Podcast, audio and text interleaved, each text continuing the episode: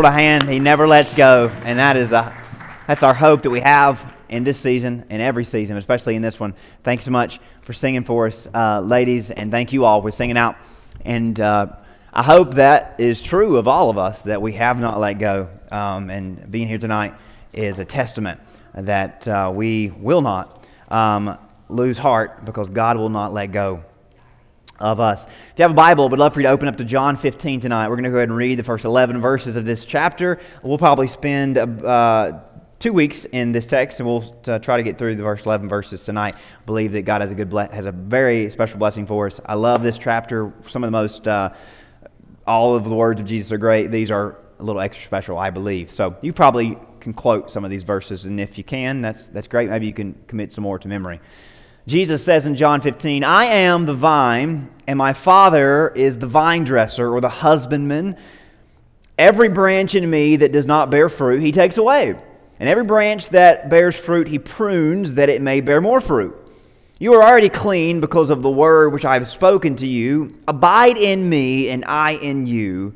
As the branch cannot bear fruit of itself unless it abides in the vine, neither can you unless you abide in me one of the most practical verses that you'll ever read in the Bible, one that you should highlight and, and commit to memory.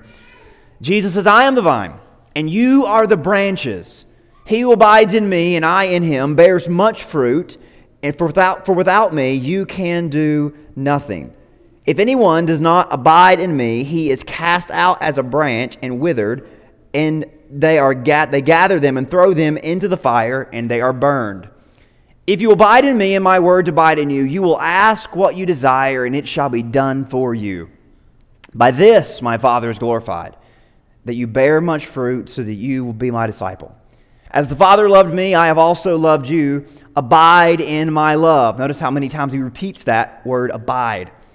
If you keep my commandments, you will abide in my love, just as I kept my Father's commandments and abide in his love. These things I have spoken to you, that your that my joy may remain in you and that your joy may be full. Notice that transaction from Jesus to us and in us.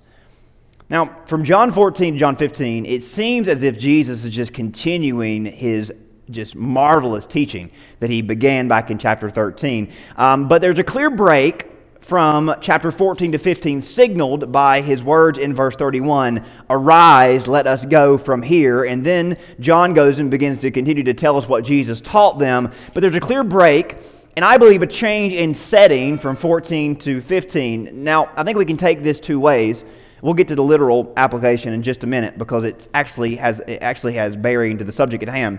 But I don't think it's spiritualizing things too much to say that this upper room discourse beginning in chapter 13, running through chapter 17, um, is really kind of a, a, a special kind of um, idea, uh, gathering of the, of the ideas or gathering of what it means to be a Christian and the different stages, the progression um, of what it means to be a Christian. You could almost say that John 13 through 17 is a panoramic of the Christian faith. It's a wide shot of the Christian faith as a whole.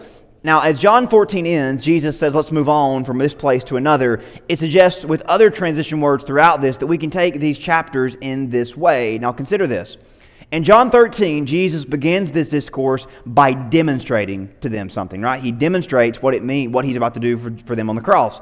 He demonstrates what the faith is all about. God's love for the world. Jesus taking off his outer garment, putting on a servant's towel, washing their feet. He demonstrates what Christianity is all about. He defines Christianity in front of them. So, John 13, Jesus defines and demonstrates Christianity God's love to us and God's love for us. And then in John 14, he gives an invitation to you and I personally. He says, You believe in God, believe also in me. You trust in God, trust also in me. For God has sent me to reveal to you and invite you into his family. He talked about the basics of being a newborn believer, about our eternal home, about our greater life, and about the amazing peace we have as Christians. And then he encourages us to take the next step. And I believe the next step is outlined in John 15 about our abiding faith, our growing devotion, about our dedication. And then, of course, John 16, we'll learn about trials and struggles that we're going to face, as every Christian will face trials and struggles as they continue on in their walk. those trials actually strengthen us, we'll learn.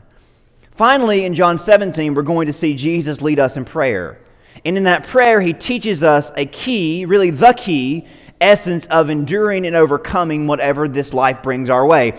That prayer and supplication is so important. This is not the end of Christian maturation, but the key to progressing and continuing to walk faithfully. So, John 13 through 17, you could almost outline it this way. We have a demonstration of our faith, an invitation to our faith, the idea or what it means to be dedicated, and we have a chapter about the tribulations that we face, and a chapter about the importance of supplication. So you see, this section is really, again, a panoramic of what it means to be a Christian and some of the key um, phases of a Christian's life and, and the constant walk following the Lord. So, the transition from 14 to 15 in particular is not just in these spiritual categories. Clearly, as Jesus suggests, there is, they move from the upper room to somewhere else. But where do they go? Now, all this information joins together uh, in, in, these ways that we've broken it down, which is why I believe John does not break the flow. The reason why John does not say they went from here to there, because John wants us to get all this information under in one breath of Jesus, right? It's him teaching us what it means to be a Christian, taking us from def- defining it to taking us to the very end of our faith, growing in faith, going through trials and coming through trials and praying our way through. So he doesn't want to separate that. He doesn't want to break the narrative or break the, the, the, dialogue and tell us the narrative details. But we can assume, however, as we'll learn later in John, that chapter 15 and 16 takes place while Jesus is leading the disciples from Jerusalem to the Garden of Gethsemane, and that's where he'll pray, chapter 17. So we believe that chapter 15 and 16 take place on the road. He's teaching them while he's pointing to very important surroundings that would add to their conversation that he pulls from in his preaching. Here are some pictures that will, that will help us kind of understand. Now, the upper room, if you can see in the bottom kind of center of the screen, the upper room is, to, is believed to be in a neighborhood just um, south of the Temple Mount and it's believed that they would have exited the upper room and then crossed um, throughout the city, and then they would have walked down the Kidron Valley, which is what John tells us. The Kidron Valley is where now there's a highway that runs outside the walls of Jerusalem north to um, Galilee. So along the Kidron Valley, they would have walked through that valley, which was a, was a path of exile in the ancient days. They would walk through the Kidron Valley. They would begin to ascend the Mount of Olives, and they would end their time, or they would end their walk in the Garden of Gethsemane. Now, here's a picture of kind of the guard of the Kidron Valley, where those buses are in the center of the screen is the highway I was referring to. That is the um, the the old Kidron Valley, and they would have kind of went uh, through that sort of uh, that, that palace, that old gateway archway that you see at the edge of the screen. They would have went up that hill. They would have ascended um, the Mount of Olives. You see all those trees along the way. There's olive branches. There's vineyards. There's all sorts of, of, of awesome um, scenery. And they would have got to the top of the mountain, the Garden of Gethsemane, which is seen here. Um, to this day, you can visit the Garden of Gethsemane, where there is just a, a beautiful um, uh, vineyard, um, and there is a literal olive press where olive oil is, is pressed and, and, and produced. And, and of course, we'll talk about the themes and how that uh, resonates as we get through the rest of the story. So they would have went through the winding path up the mountain. Their destination would be this garden. But the subject of chapter 15 would go well um, with both the literal journey and the spiritual perspective. Jesus is going to talk about what it means to be dedicated and grow in our relationship with Him. And He uses the scenery, the olive branches, the vineyards, He uses the scenery as a conversation starter for this topic of dedication. So I hope that helps maybe make sense what this chapter is, is about and, and the context for this chapter. This chapter is beautiful without that context, but I think that kind of enriches it um, for us. Again, as they take this serpentine path from the valley to the mountain, Jesus would point to these vineyards. He would point to these vines. He would point to these branches. I'm sure he even took, you know, would stop and would, would be hands on and show them. He sees this perfect teaching moment, almost as if he had it all planned, right? Now, hopefully, maybe we'll have a little more context and appreciation for some of the most memorable words that ever came out of Jesus' mouth. Once more, let's read verse 1. Jesus says, I am the true vine. Underline that phrase, the true vine. My father is the vine dresser. Uh, Old King James and in, ancient English, the word husbandman would, uh, was one who tended to the garden. Uh, husbandry refers to gardening and, and, and tending to the garden. So the father is the vine dresser, the one who plants. And Jesus says, I am the vine that the Father has planted. Now, again, there's so much, there's so many layers to this, more than we could ever unpack in just a few, little bit. But this phrase, true vine, is very intentional speaking of Jesus. So maybe you're wondering, what, is it, what does true vine mean? Well, Israel is often characterized in the Old Testament as a vineyard. It's often characterized as a vineyard planted by God, literally transplanted from Egypt, planted by God, and grapes and olives are often interchanged in reference to what this vine would produce. If you read the Old Testament, I promise you, read Exodus, read Psalms, read Deuteronomy, read so many Old Testament passages, you'll see the writers, the psalmists, and the prophets refer to Israel as a vineyard planted by God, transplanted out of Egypt, a vine in the ground for his glory. Now, hear this from Isaiah. Isaiah wrote a song about it. Isaiah chapter 5.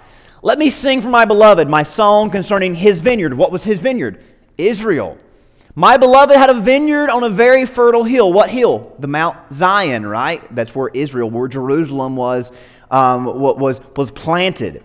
My beloved had a vineyard on a very fertile hill he dug it, cleared it of stones, and planted it with choice vines. He built a watchtower in the midst of it. That watchtower, the, the, the, tribe of Judah, the, the kingdom that would come out of Judah. So here Isaiah is, is characterizing Israel as a vineyard planted by God. God dug the ground up, He cleared the ground off, He planted it, He put His eye on it. But hear this He hewed out a wine vat in it, and He looked for it to yield grapes, but it yielded wild grapes or rotten grapes or grapes not fit to eat. Now, the prophets played on this idea of Israel being a vine that began to yield wild grapes or degenerate grapes, degenerating and failing to live up to their true potential. The prophets talked about how God would bring a true vine back to Israel to help cure the old, but also build something new and something better. So when Jesus says he is the true vine and that the Father is the vine dresser, he's saying, hey, I am what God was talking about. Paul will go on to write about this and use it to characterize the church in Romans 11. You should definitely go read Romans 11. You hear this same language of vines and planting. This is one of Jesus' most clear and powerful proclamations in light of what the prophets foretold so clearly referencing the Old Testament, undeniably connecting the past and pointing to the future. And like I said, there's a lot of layers to this, a lot of branches coming out of this, if you will.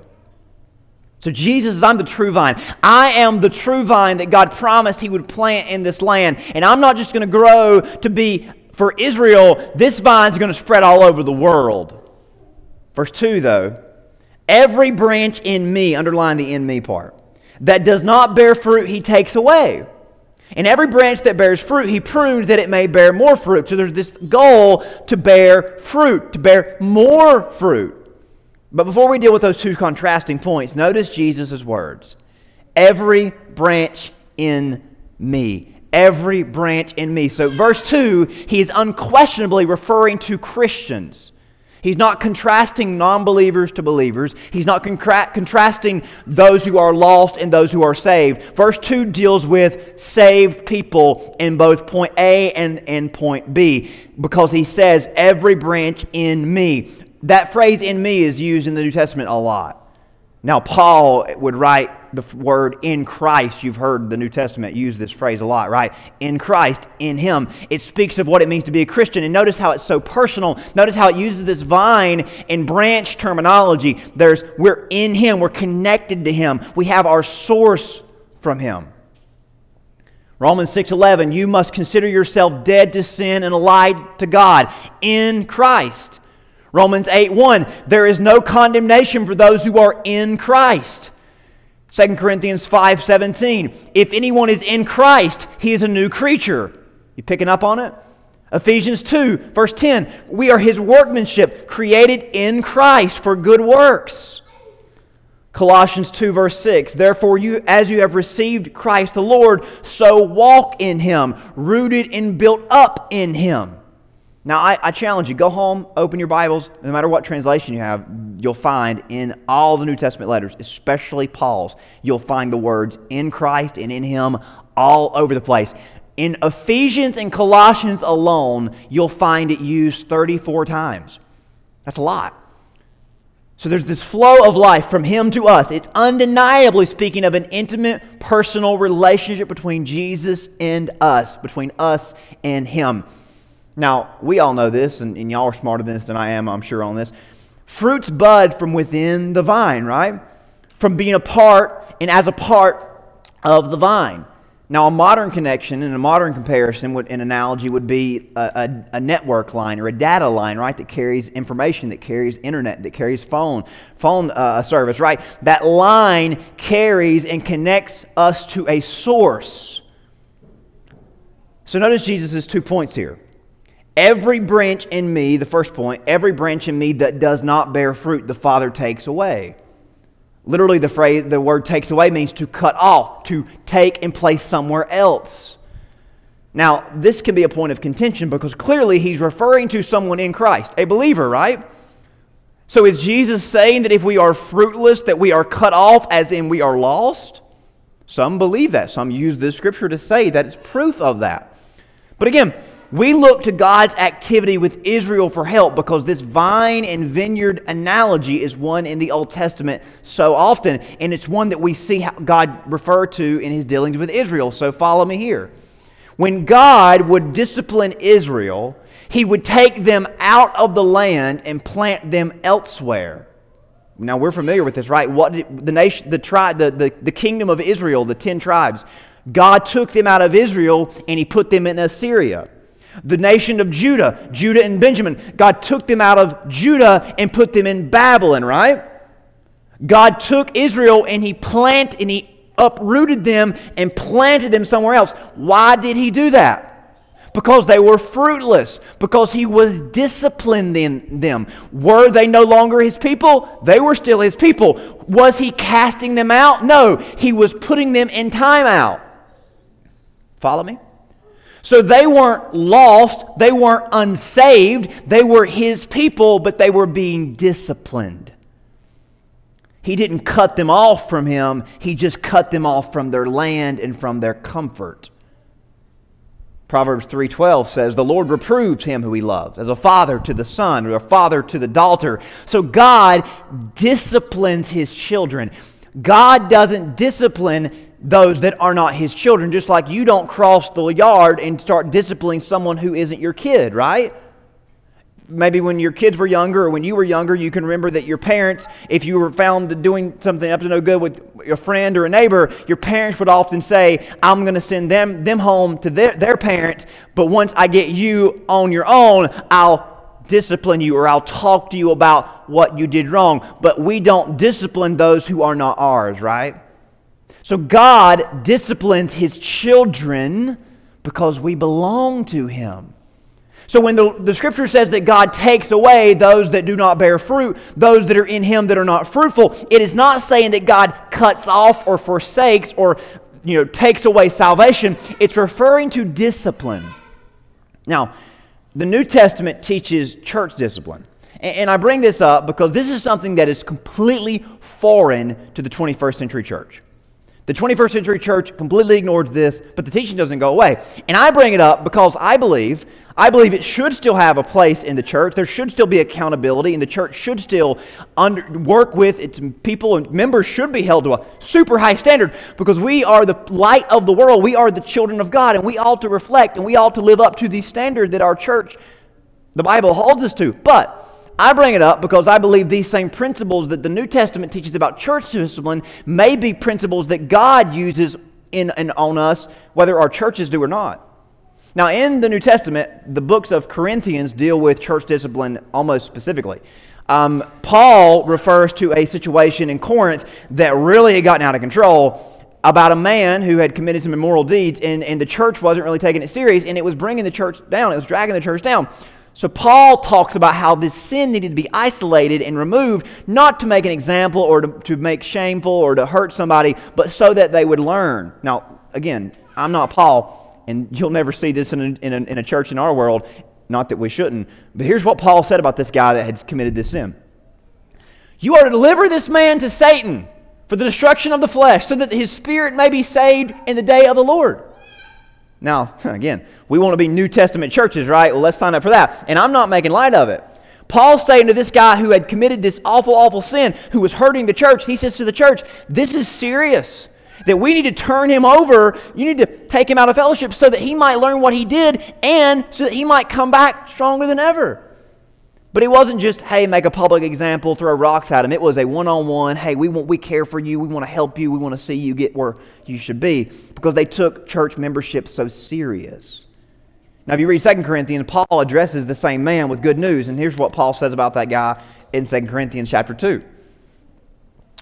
You should rather turn to forgive and comfort him or he may be overwhelmed by excessive sorrow. I beg you to reaffirm your love for him. So these apparently Corinth had cast this guy out and he wanted to come back. They wouldn't let him back.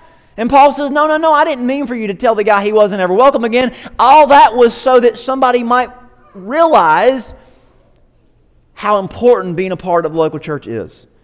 So the New Testament gives us a model to be the hand and feet of Christ, including showing how God disciplines his children.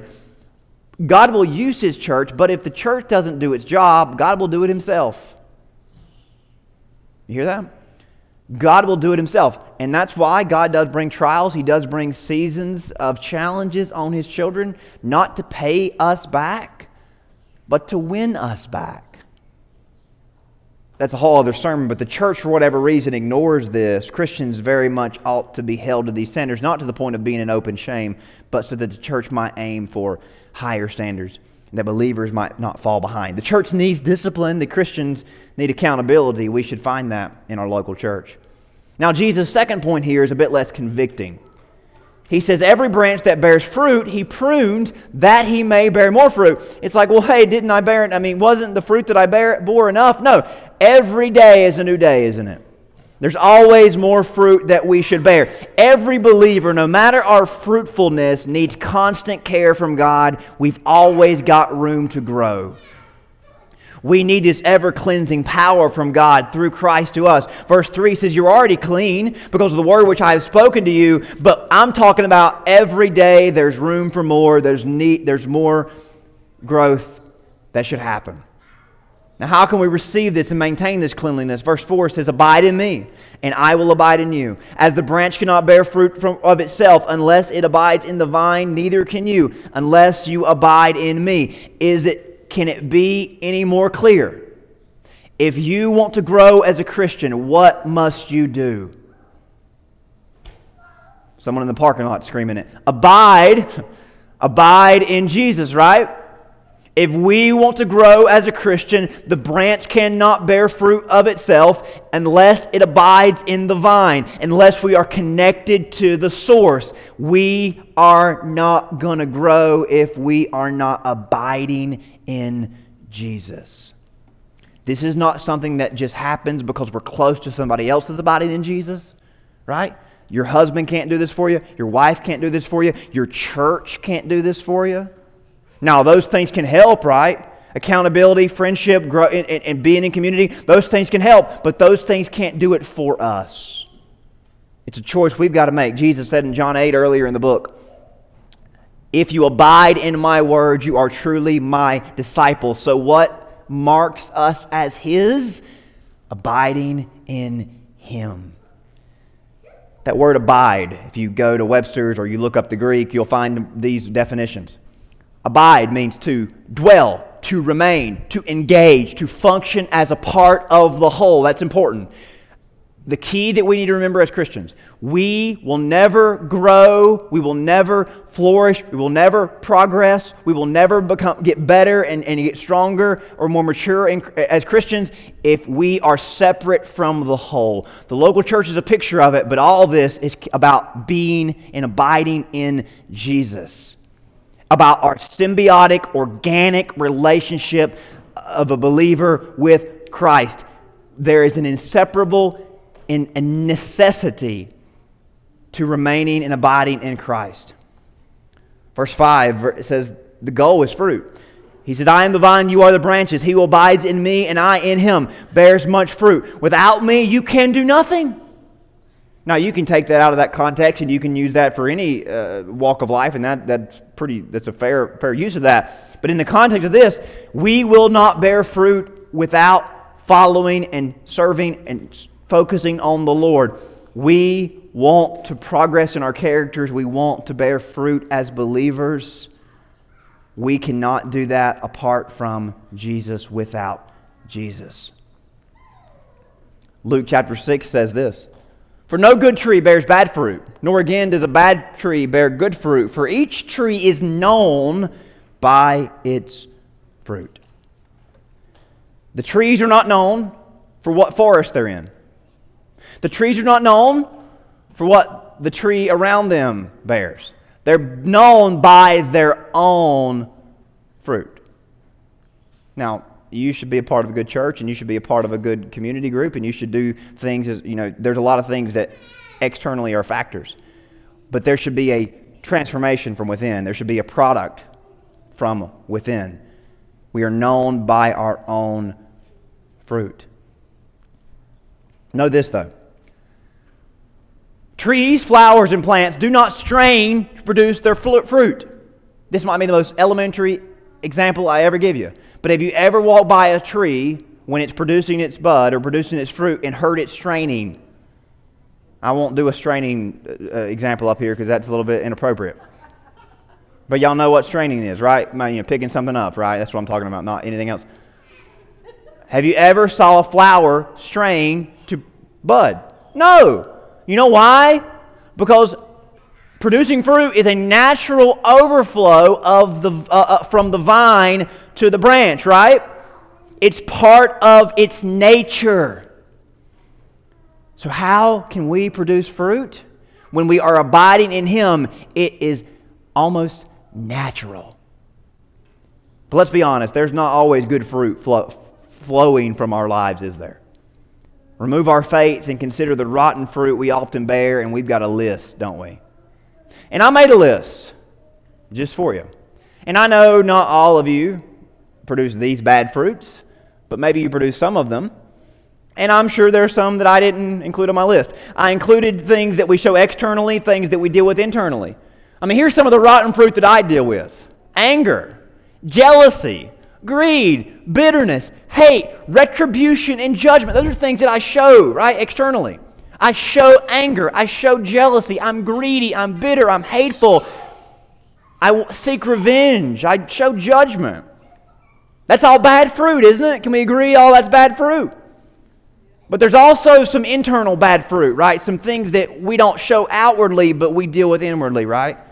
Emptiness, that feeling of not wor- of that feeling that you're not worth anything or you're not purposeful. Fear, apathy, just not caring about anything.